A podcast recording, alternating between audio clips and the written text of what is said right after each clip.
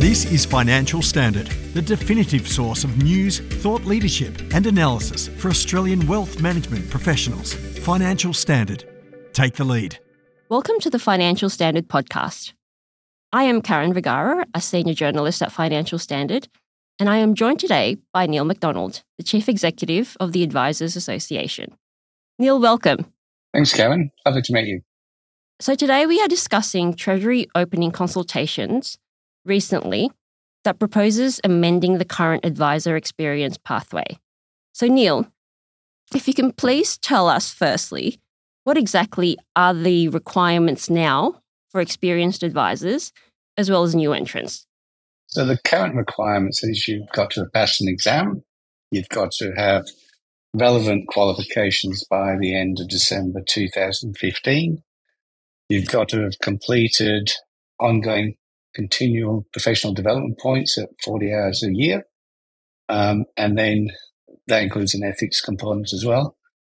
The only difference for new entrants is they've got to do all of that, plus they've got to do a professional year, which is a 12 months program, which is supervised.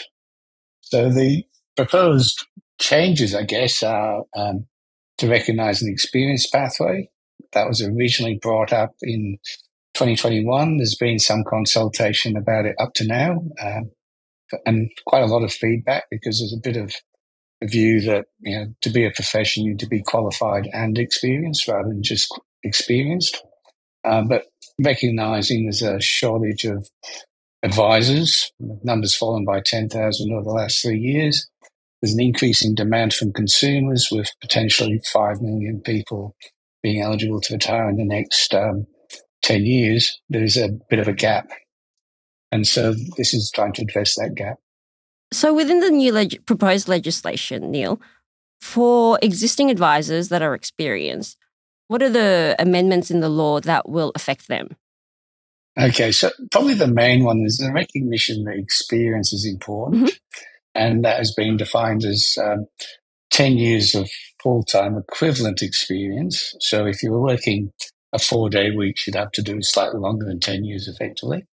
It's between January 2007 and December 2021, which actually potentially creates an issue for existing advisors because you've got to have been there for those 10 years in that period of time. And we've had a couple of advisors who've done their 10 years now, but weren't there, you know, in 10 years in 2021. And you've got to have a clean record, which is defined as a disciplinary record and no enforceable undertakings against you. Um, you still have to do the exam. And so, you know, anybody who's already in the industry has done that anyway. And you've got to do your continuous professional development. And to actually become accredited under this process you'll have to self-certify in January 2026 that you meet those requirements. And if you're licensed by um, an Australian financial services license, they'll also have to certify that as well. For new entrants, Neil, would they still need to do the professional development, I guess, hours and requirements under the proposed new laws? Yeah, effectively, what this um, proposed legislation does is to give them a little bit more flexibility in their education pathways. And, and so they'll still have to meet all the other requirements. Um, so, so for, for new entrants, it doesn't really change that much. And you, your association, the TAA, has read through the draft legislation and explanatory materials. What is your response to it?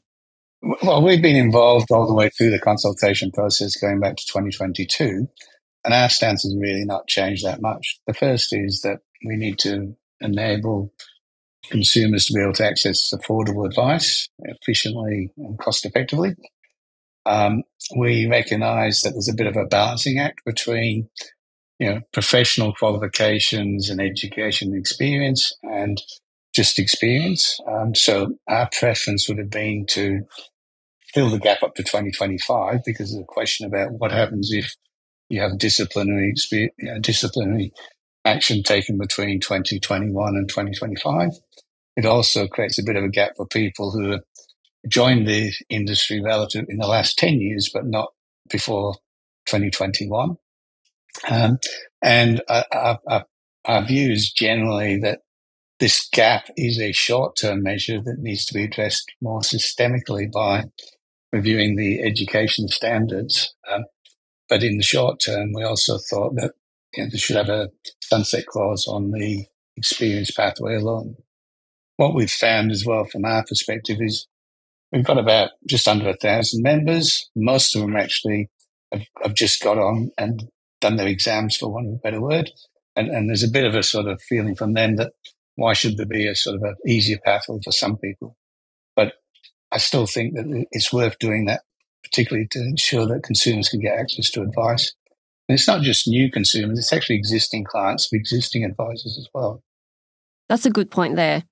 You mentioned that in the last three years, 10,000 advisors have left the profession. We counted from 2018 about there were about 30,000 advisors practicing active advisors at the peak. Do you think this legislation came just a little bit too late, given all the number of advisors that have exited? I think if you look over the longer term, the trends are not that dissimilar to where they are. It's probably longer term trend is about 18,000. What you have to recall is that um, when the sort of reviews were done, uh, a lot of people registered because they just wanted to make sure they were on the FAR register at that particular date. Uh, there was a lot of um, you know accountants who got registered who may not needed to have done longer term. There's a bunch of people who might say, "Oh, look, I'm just going to hedge my bets. I'll get registered." And so there's a there's almost two components. One is the the core four, which is no doubt uh, been exasperated by you know owners' compliance obligations, lots of paperwork, time to give advice, and the education standards. And then the sort of the if you like the the blip which was caused by just let's get on the register by this date, otherwise we might not get the opportunity to do so. But notwithstanding that, there is a significant fall in numbers, and this will actually help address that. In term, you mentioned consumers earlier. How do you think they will benefit from accessing advice with this new piece of legislation change? In isolation, I don't think this is enough, but there's a you know the quality advice reviews recommending other changes which make it easier to give simple advice simply. So, as a package of reforms, I think it will actually make it easier for people to get advice. Um, I think it will, for, for a lot of established advisors who meet this requirement, they were in a position they were going to have to retire in 2025, and mm. now they can stay a bit longer and look after their existing clients. Many of them will be coming up to retirement age themselves as well.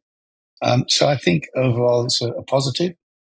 I think um, at a more granular level, it does recognize that it's not a one size fits all for advice. And so stockbrokers who are highly experienced um, would fit into this category. Um, life insurance specialists would probably fit into this category as well. And so it increases the number of people who are likely to stay in the industry and therefore allow different types of advice as well as just pure financial planning advice. Absolutely agree.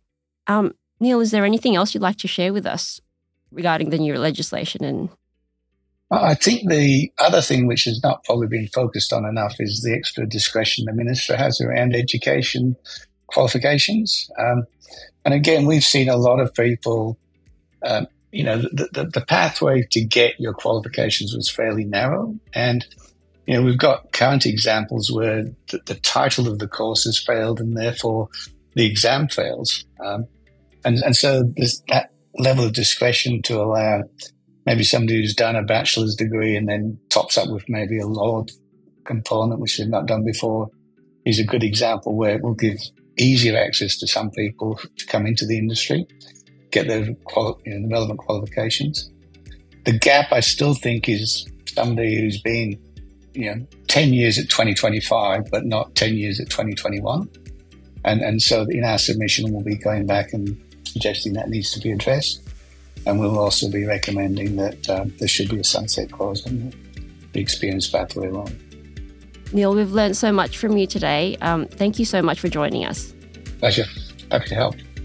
Thanks for listening to this Financial Standard podcast. For more information, visit financialstandard.com.au. Please keep in mind that the information discussed in this podcast is general in nature and does not consider personal circumstances. Reliance should not be placed on any content without further independent financial research and advice.